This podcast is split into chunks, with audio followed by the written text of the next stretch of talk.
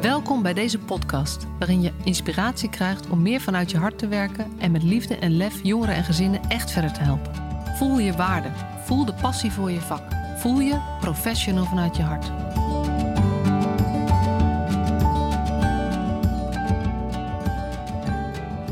Superleuk dat je weer luistert naar deze nieuwe aflevering van de Professional vanuit je hart podcast. Vanaf mijn zolderkamer in het donker, dus ik kijk naar buiten door het Veluxraam en ik zie hier uh, een hele zwarte lucht zonder sterren. Dus het zal vast bewolkt zijn.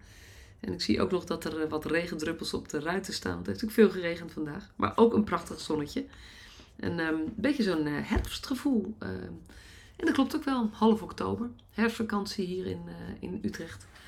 Dus ja, leuk. Zin om, om dingetjes in huis te doen. met het gezin gezellig dingen te doen. En ja, ook even een beetje bij te komen hopelijk van uh, de drukte. Want uh, ik weet niet hoe het met jou is, maar voor mij is deze periode erg druk. Uh, en dat heeft met van alles nog wat te maken. En het grootste is um, iets wat ik eigenlijk nog helemaal niet in de podcast gedeeld heb volgens mij. Maar um, ik ben um, ja, off the record, zeg maar.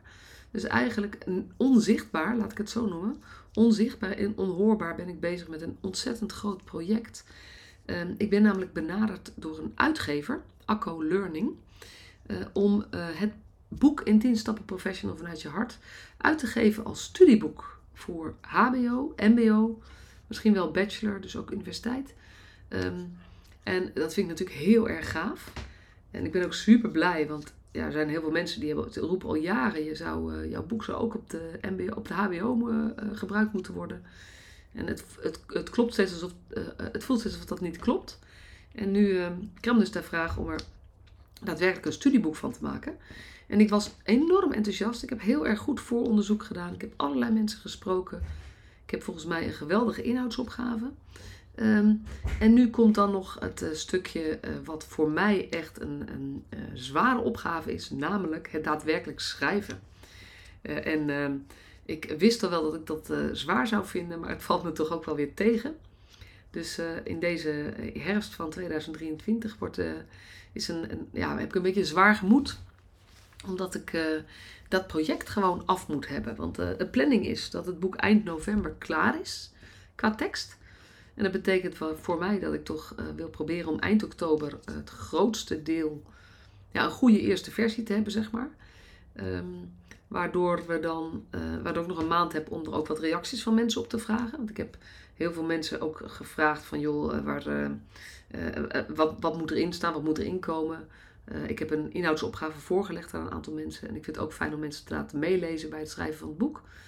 Um, en dat kan ik dan in november nog verwerken. En dan is de, ja, volgens de planning van de uitgever, uh, kan in uh, zeg maar december, januari, kan de, uh, alles gedaan wordt met vormgeving, voorkant, dat soort dingen allemaal. En dan um, is de bedoeling dat het in zo'n beetje februari klaar is. Um, en dat is belangrijk ook, want in de studieboeken voor het nieuwe schooljaar, nieuwe studiejaar, worden zo'n beetje in, in ja, januari, februari, maart bij elkaar gezocht. En de hoop is dat, uh, dat dit boek dan meegaat in de overwegingen. Dus dat wordt wel heel spannend. Ik weet niet wat de titel gaat worden. Uh, maar er mag wel professional vanuit je hart uh, bij blijven uh, genoemd worden. en um, ja, ik, ik weet het nog niet, want de, ja, dezelfde titel voelt ook een beetje gek. Wat het dan wel moet zijn, weet ik ook nog niet. En misschien heeft de uitgever er wel een briljant idee over. In ieder geval hoef ik het niet allemaal zelf te doen. Dat is heel anders dan bij mijn eerste boek. Maar um, ja, dat maakt dat deze een ehm, week. Uh, het is ook uh, herfstvakantie hier. Maar dat ik uh, niet zo'n leeg hoofd heb, maar eigenlijk een heel vol hoofd. Omdat dit, dit grote, ja, het is een zwaard van Damocles. Maar eigenlijk meer een zwaard van Damocles van de deadline. Want dan moet het gewoon af zijn. En op zich werken voor mij deadlines meestal heel goed. Want dan ben ik veel effectiever. Maar ik heb toch ook wel veel stress. Dus mocht je mij tegenkomen in deze periode, dan weet je hoe ik eraan toe ben. Uh, ik vind het ontzettend leuk. Ik vind het een hele grote eer. Ik ben heel erg dankbaar.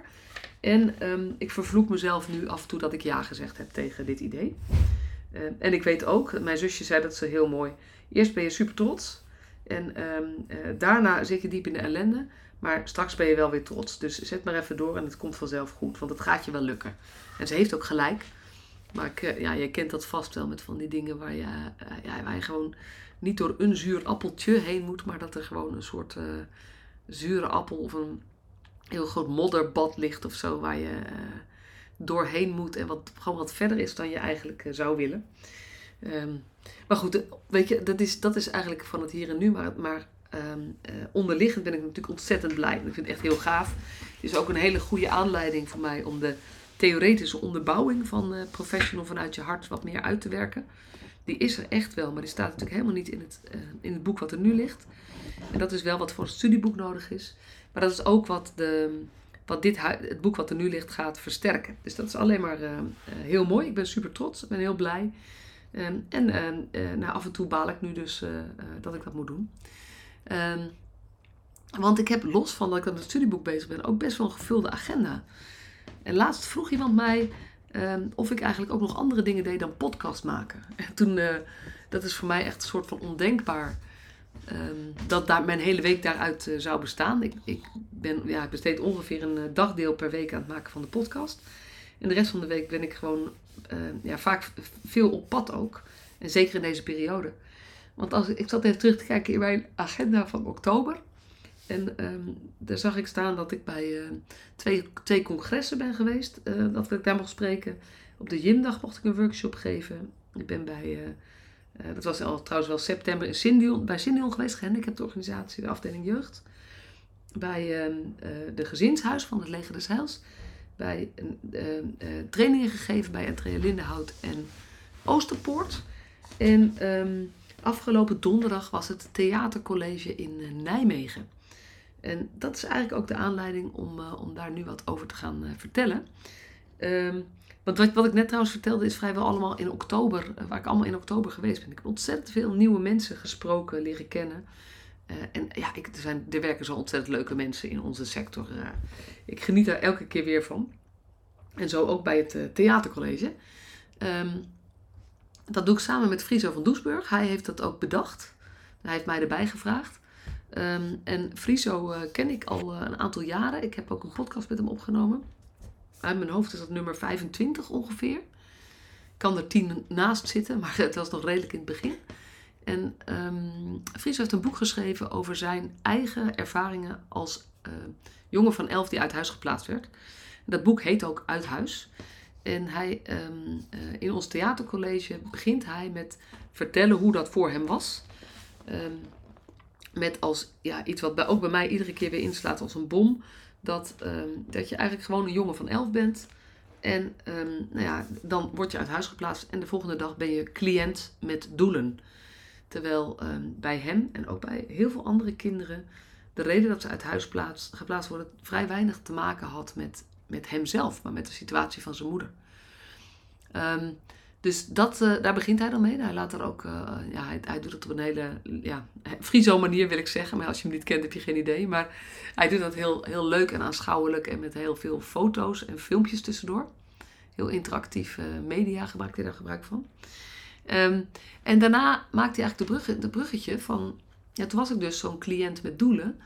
Maar eigenlijk, ja, waar was ik eigenlijk mee bezig? En waarom, waar zijn eigenlijk de ambities gebleven? Waar, waarom gaat het niet over successen? Waarom gaat het niet over dromen van jongeren? Dat zou toch een veel betere insteek kunnen zijn. En dat zou jongeren ook veel meer kracht kunnen geven. En ze veel meer helpen hun leven op te bouwen.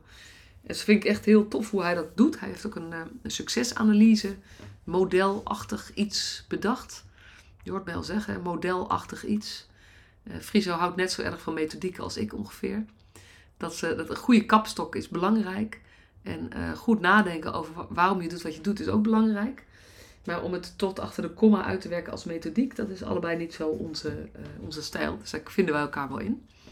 Uh, maar dat doet hij uh, voor de pauze. En dan we, um, gaan we eventjes een, even wat drinken. En daarna, na de pauze, mag ik een college geven. dat betekent dat ik eigenlijk het professional vanuit je hart verhaal vertel. En dat bestaat eigenlijk uit een, een aantal onderdelen. Um, vaste onderdelen. Dus als je mij ooit ergens hebt horen spreken bij een workshop of op een, een podium of ik een, als ik een training gegeven heb, dan, dan, dan heb je dat verhaal ook gehoord. Um, en um, er zat, ja, dit, dit is altijd dat is heel tof. Daarna gaan we uh, met, elkaar, met de zaal in gesprek Om ook te, te horen wat het, ja, wat, het, wat het raakt en wat het betekent. En deze keer kreeg ik een ehm, bericht de dag erna van iemand die in de zaal zat. En zij zat daar uh, in haar, uh, als professional. En um, zij schreef mij een, een, een, een vraag. Uh, en die wil ik, ja, die, dat was eigenlijk toen ik hem las, toen dacht ik, ja, ik, ik heb verder met haar gemaild, maar toen dacht ik, ja, dit is ook een mooi thema voor de podcast, want ik herken zich veel mensen, denk ik, in. Dus ik wil hem even voorlezen. Um, we krijgen steeds vaker bijeenkomsten waarin ervaringsdeskundigen een verhaal doen. Ik merk dat die bijeenkomsten me steeds zwaarder vallen, omdat dan mijn privéleven naar boven komt, terwijl ik er aanwezig ben als professional. Heb jij een tip hoe ik ermee om kan gaan? Um, ik ken deze persoon niet, dus ik weet ook niet wat haar geschiedenis is of welk deel van haar privéleven uh, boven komt. Um, en uh, ik heb daar ook nog niet naar gevraagd. We hebben elkaar verder nog niet gesproken. Gaat vast nog wel een keertje komen, maar dat is nog niet uh, nu geweest. Maar ik dacht wel van wow, dit is. Ik was heel blij dat ze me, dat ze me uh, dit bericht stuurde. Maar ik was ook wel heel erg geraakt. Omdat ik dacht, ja, het, het, het, er is zoiets ontzettend kunstmatigs uh, aan de hand. Dat er van je gevraagd wordt om eigenlijk onderscheid te maken tussen hoe je als mens daar zit en hoe je als professional daar zit. Terwijl um, ik denk dat als je in onze sector kijkt, en dan heb ik het over de brede sector, dus ook in het sociaal domein, ook in andere vormen van zorg en zeker ook in de jeugdzorg, zitten heel veel mensen met eigen ervaringen. En dat is ook um, bewust of onbewust de reden geweest om zich in te gaan zetten voor mensen die het moeilijk hebben. Um, en uh, ik herken wel dat, uh, dat, dat we geleerd hebben dat is maar even heel algemeen te zeggen, om uh, onze eigen ervaringen niet te veel te mixen door onze professionaliteit heen. En toevallig had ik ook, uh, naar aanleiding van het studieboek wat ik aan het maken ben, een gesprek met iemand van in Holland. En die zei ook van ja, dit is eigenlijk zo'n belangrijk thema ook voor in het studieboek. Want heel veel studenten worstelen daar ook mee. Hoe doe je dat nou? Uh, je eigen ervaringen een plek geven. Mag je er wel over praten? Mag je er niet over praten? Hoeveel mag je erover vertellen? En um, ja, zeker een, een, hele periode, ja, twintig jaar geleden, was echt de lijn wel, je vertelt daar gewoon niet over. Over je eigen ervaringen. En um, in mijn beleving, naar mijn mening, naar mijn visie, is dat eigenlijk een van de aanleidingen geweest dat het uh, hele sociaal domein en de jeugdzorg zo heeft kunnen ontmenselijken. Omdat we van de professionals die er zitten, zaten, zitten, uh, vragen om hun mens zijn een soort van uit te schakelen. Terwijl dat natuurlijk helemaal niet kan. Want um, je vraagt dan eigenlijk van iemand om een onderscheid te maken tussen, uh, uh, tussen wat er over hemzelf gaat, of haarzelf gaat, en wat, wat er gaat over de mensen voor wie jij werkt, of met wie jij werkt. En um, ja, ik heb natuurlijk uh, in, mijn, in mijn boek dat plaatje met die twee poppetjes, waar een, lijntje staat ook tussen je eigen hoofd en je eigen hart. En dit is, ja, het, het, raakte me heel erg omdat ik dus dacht, ja, maar dit is precies wat er gebeurt. Dat iemand um, zich aangeleerd heeft, en dat doet iemand natuurlijk zelf, maar het is wel door veel, um, door de ja, het professionele afstand en het niet te veel mogen delen van je eigen ervaringen versterkt. Dat iemand bijna losraakt van dat hij ook nog mens is als hij aan het werk is. En zij schreef ook, een klein stukje verder, ik lees ook een stukje niet voor, want dat wordt misschien een beetje te persoonlijk. Um, ik heb daar mijn verhaal verteld en op een gegeven moment zei ze, vanaf die sheet lukt, me, lukt het me de rest van de bijeenkomst niet meer goed om daar als professional te zitten. Terwijl ik daar wel tussen collega's zit en de afloop moet netwerken met zorgpartners. Um, en uh, dank je wel dat je dit hebt geschreven. En ik heb je ook teruggeschreven, was het maar zo eenvoudig? Um, er is niet uh, één tip voor, want dit gaat eigenlijk over überhaupt hoe jij um, de verschillende delen van jezelf meer bij elkaar brengt. En um, daar zit natuurlijk een, een, ja, een norm in van wat, wat vind je professionaliteit en wat vinden we met z'n allen professionaliteit. En het interessante vind ik als ontwikkeling en daarmee ja, ik, ik, wil gewoon een beetje reageren op, het, op dit thema uh, als antwoord op haar vraag om een tip. Het, het interessante vind ik dat we de afgelopen vijf jaar zeker er ontzettend veel aandacht is voor de inzet van ervaringsdeskundigen die hun verhaal vertellen. Ehm, en dat het nog veel minder gebruikelijk is om als collega's onderling te praten over wat jouw eigen verhaal is, wat ons eigen verhaal is. En ehm, als je kijkt naar alle verhalen die we bij elkaar uh, meegemaakt hebben, dan denk ik dat, dat er zoveel herkenning in zit en ook steun naar elkaar. En dat het integreren van je eigen verhaal in je professionaliteit maakt je een beetje betere professional. En um, dan gaat het ook over het hele uh, ja, het topic ervaringsdeskundigheid. Waarvan ik begrepen heb dat het, um, uh, dat het ook een beetje ja, weer onder discussie ligt van wat is het nou wel, wat is het nou niet. Moet je een opleiding hebben? Is dat niet nodig? Wat is ervaringskennis? Wat is ervaringsdeskundigheid? Weet je, in, dat, um, in die discussies wil ik me niet mengen, want daar weet ik dan te weinig vanaf. Maar als ik naar mezelf kijk, weet ik wel dat mijn eigen levenservaringen de grootste bron zijn waarmee ik anderen kan helpen. En dat doe ik dan ook professioneel, want ik ben, ik ben dan wel ZZP'er en ik werk niet met uh, uh, wat wij cliënten noemen. Maar dan moet ik even meteen denken aan uh, wat Friso natuurlijk zegt. Wanneer word je cliënt? Ja, als je hulp krijgt ben je opeens cliënt. En ik word niet ingehuurd om hulp te geven. Ik ben, uh, maar ik werk gewoon met mensen. En dan uh, af en toe ben je ook een beetje coach. En een coach is dan misschien weer iets anders dan een hulpverlener. Of is het toch hetzelfde? Al die verschillende termen waarmee we het ook afgebakend hebben, maken het ook ingewikkeld. Maar wat ik merk is dat naarmate ik mijn eigen ervaring meer meeneem, dat ik beter kan aansluiten bij het verhaal van de ander. Waarbij je natuurlijk moet opletten dat je um, dat de dingen die jij deelt of waar jij mee um, uh, waar je mee aan het werk bent, dat dat dingen zijn die, nou ja, die je wel ja, verwerkt hebt. Klinkt dan zo uh, ja, alsof, het, alsof je er nooit meer aan moet denken. Dat is niet zo. Maar wel die je een plek gegeven hebt. Dus iemand zei uh, in het Engels van je moet wel je. Je kan wel je delen als het een litteken is, maar je moet niet delen als het een open wond is. Wel een scar, maar niet een, nou ja, andere, ik weet het andere woord niet meer. Um, dus uh, ik, ik ben bijvoorbeeld gescheiden. Dat was, een, dat was geen gemakkelijke periode, geen gemakkelijke scheiding. In die periode heb ik daar niet over verteld.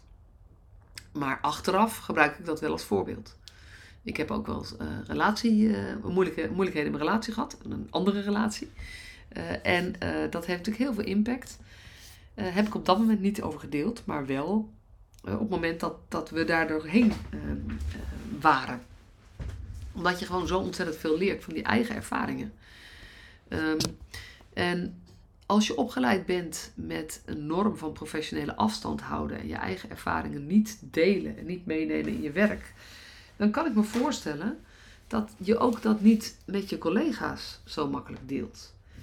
En um, ik weet ook dat, dat mensen die wel vertellen over hun eigen geschiedenis, en zeker als ze ook bijvoorbeeld uh, zelf als kind te maken hebben gehad met jeugdzorg of als ze GGZ-hulp hebben gekregen in een bepaalde periode van hun leven. Dat ze uh, bang zijn dat dat, um, dat dat eigenlijk als argument gebruikt wordt ergens voor. Of, of dat, dat ze daardoor niet voor vol aangezien worden. Of dat er snel gezegd zal worden van ja, maar jij bent natuurlijk ook extra kwetsbaar. Uh, dat vind ik zelf heel ingewikkeld. Um, ik geloof dat ook niet. Dat je per definitie extra kwetsbaar bent als je zoiets meegemaakt hebt. Ik denk eigenlijk, je kan ook extra sterk zijn. Dus um, uh, wie bepaalt uh, dat je dan extra kwetsbaar bent? En dan, ja, de, de, het gedachtegoed van posttraumatische groei is daar natuurlijk ook ontzettend helpend bij. Um, dat uh, als het je niet kapot maakt en je, en je komt er doorheen, dan kan je er sterker uitkomen. Dat hoeft niet, maar dat kan wel. Um, en voor mij is openheid over dingen die je meemaakt heel erg um, uh, heel erg krachtig en heel erg helpend om ook in gesprek te raken met anderen. En dat is, ik, ik weet niet of ik dat ooit geleerd heb.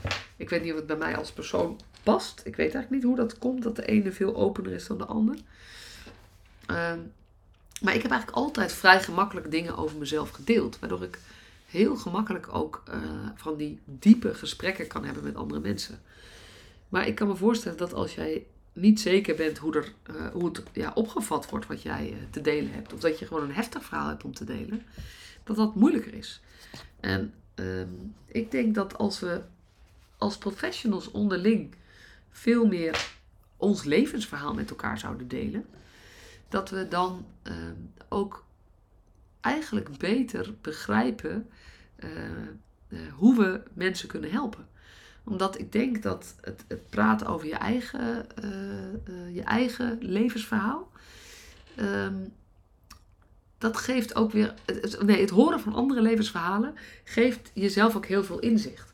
En het mooie is als je dat gewoon onderling kunt delen, is dat je ook van elkaar ontzettend veel kunt leren. En dan, we zijn nog wel een beetje gewend, vind, vind ik in ieder geval, om um, wat je van elkaar kunt leren gaat heel vaak over de kennis die je hebt. Of hoe goed je met cliënten kunt omgaan. Een bepaald type cliënten. Heb je dat vervelende woord trouwens weer. Um, maar ik denk, het leren gaat ook heel erg over elkaars levenspad. Uh, en hoe je daarmee omgegaan bent. En welke dingen je overwonnen hebt. Of waar je doorheen gegaan bent. Of dingen die nog steeds lastig voor je zijn. En wat me dus zo raakte in de, uh, het bericht wat ik kreeg. Was dat ik dacht, ja, dat is blijkbaar um, nog niet gebruikelijk om te doen. Of voor deze persoon niet gebruikelijk. Um, maar goed, ik weet ook dat zij niet de enige is. Want ik heb deze vraag veel en veel vaker gekregen. En um, misschien weet je dat ik een uh, professional vanuit je hart community heb. Ik zeg altijd, voor mafkezen die net zo erg professional vanuit je hart geloven als ik. En denken dat, uh, dat het leuk is om met gelijkgestemden daar, uh, nou ja, daar, daarover te sparren uh, elkaar bedding te geven, maar ook te kijken hoe we dit gedachtegoed verder kunnen brengen. Maar dat heel veel mensen die zich heel erg herkennen in het professional vanuit je hart gedachtegoed, dat die op een moment in hun leven um, eigen ervaringen hebben. En dat dus die gelijkgestemdheid ergens ook zit in het voelen wat, de, uh, wat er ook gebeurt als je cliënt bent of gewoon in een klote situatie zit. En ik denk dat iedereen wel eens in een klote situatie heeft gezeten. Maar niet iedereen heeft te maken gehad met dat zijn, uh, zijn kinderen, dat hij echt grote zorg had over zijn kinderen. Niet iedereen heeft mee te maken gehad dat hij, als hij terugkijkt, um, in een um, uh, uh, thuis, thuis is opgegroeid waar emotionele verwaarlozing was, of een andere vorm van verwaarlozing of mishandeling. Um, niet iedereen heeft te maken gehad met misbruik, sommige mensen wel. En zo, zeg maar, er, zijn allerlei verschillende dingen. En bovendien is het natuurlijk, het gaat heel vaak niet over wat je meemaakt, maar het gaat over, heb je je gesteund, gesteund gevoeld in de shit die je meemaakt. Dat is wat Gabo Maté die daar hele mooie dingen over zegt. Um, want ik realiseer me ineens dat ik net toch een rijtje opnoem van het lijkt, waarbij ik dan lijkt te zeggen dat ik dat erger vind. Terwijl ik dat op zich helemaal niet waar is omdat voor sommigen. Uh, ik, ik, ik, heb bij de kindertelefoon gewerkt en daar zeiden we altijd. Voor het ene kind is het net zo erg als zijn, hamster doodgaat. Of zijn hond doodgaat. Als voor het andere kind dat hij um, wekelijks misbruikt wordt door zijn opa. Um, dus uh, ik, ik, ik ga het niet wissen, maar ik, ik uh, hoorde mezelf dat zeggen. En denk, nee, dat vind ik eigenlijk helemaal niet. Dus dat moet je even ander, iets anders lezen.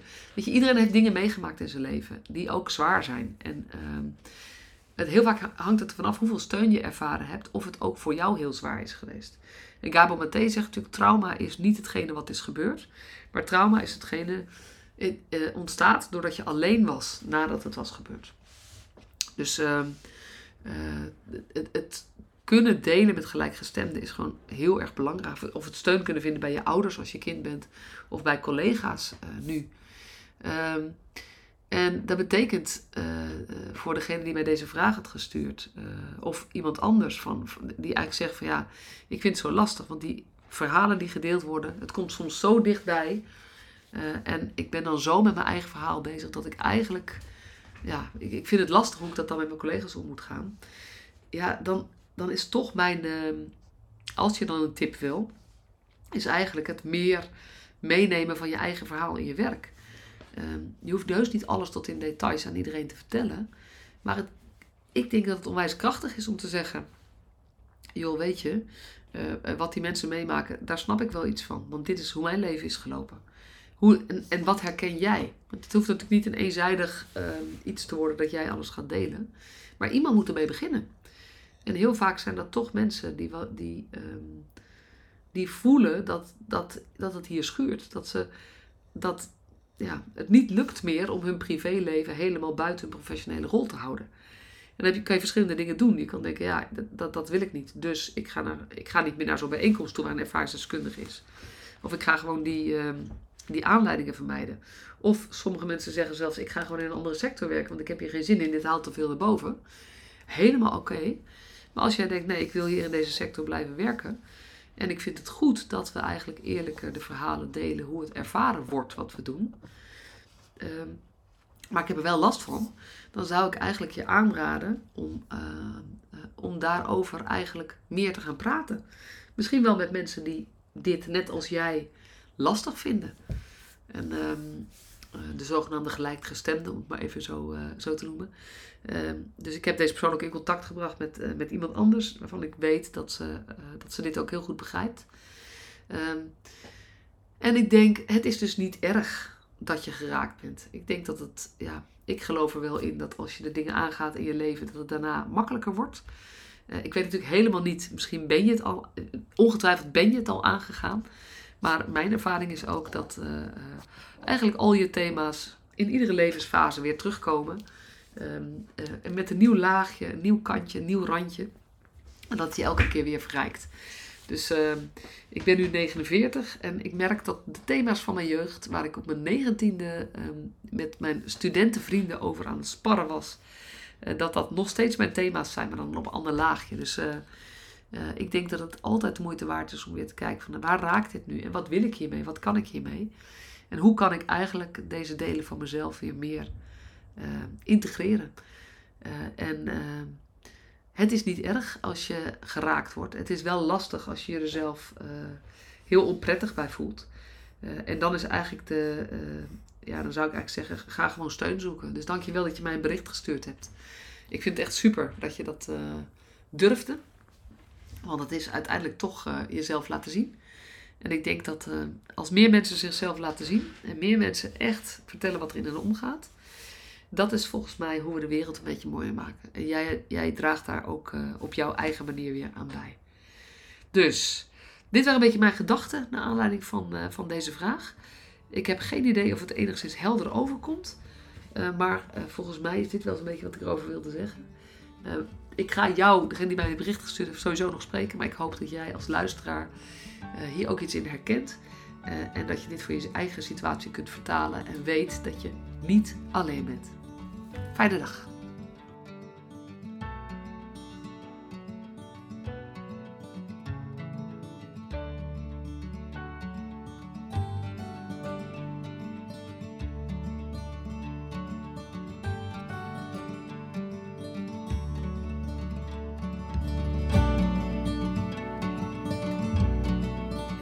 Superleuk dat je weer luisterde naar deze podcast. Dankjewel. Nog even kort een paar belangrijke dingen. Ten eerste, het is mijn missie dat de jeugdhulp weer een sector wordt waarin bevlogen, liefdevolle professionals jongeren en gezinnen echt verder helpen. Daarom maak ik deze podcast voor jou. Wil jij deel uitmaken van deze beweging van Professional vanuit je hart, waarin professionals elkaar steeds opnieuw inspireren? Begin dan met het lezen van mijn boek. Je kunt de eerste hoofdstukken helemaal gratis lezen. Ga naar professionalvanuitjehart.nl slash boek. Ten tweede, wil je alle podcastafleveringen overzichtelijk onder elkaar? Abonneer je dan op deze podcast. Klik in je podcast-app op de button subscribe of abonneren. En elke keer als er een nieuwe podcastaflevering gepubliceerd wordt, ontvang je automatisch een berichtje. Ten derde, ondersteun je mijn missie? Geef me dan een review via je podcast-app, bijvoorbeeld iTunes of Spotify. Op die manier kan ik nog meer professionals bereiken. En ken je een collega voor wie deze podcast ook interessant is? Dan zou het super zijn als je hem of haar de podcastaflevering doorstuurt. Bijvoorbeeld door de link te kopiëren via Spotify. Ik vind het altijd heel leuk om berichtjes te ontvangen van luisteraars om te horen wat je van een podcast vindt, of als je misschien vragen of suggesties hebt.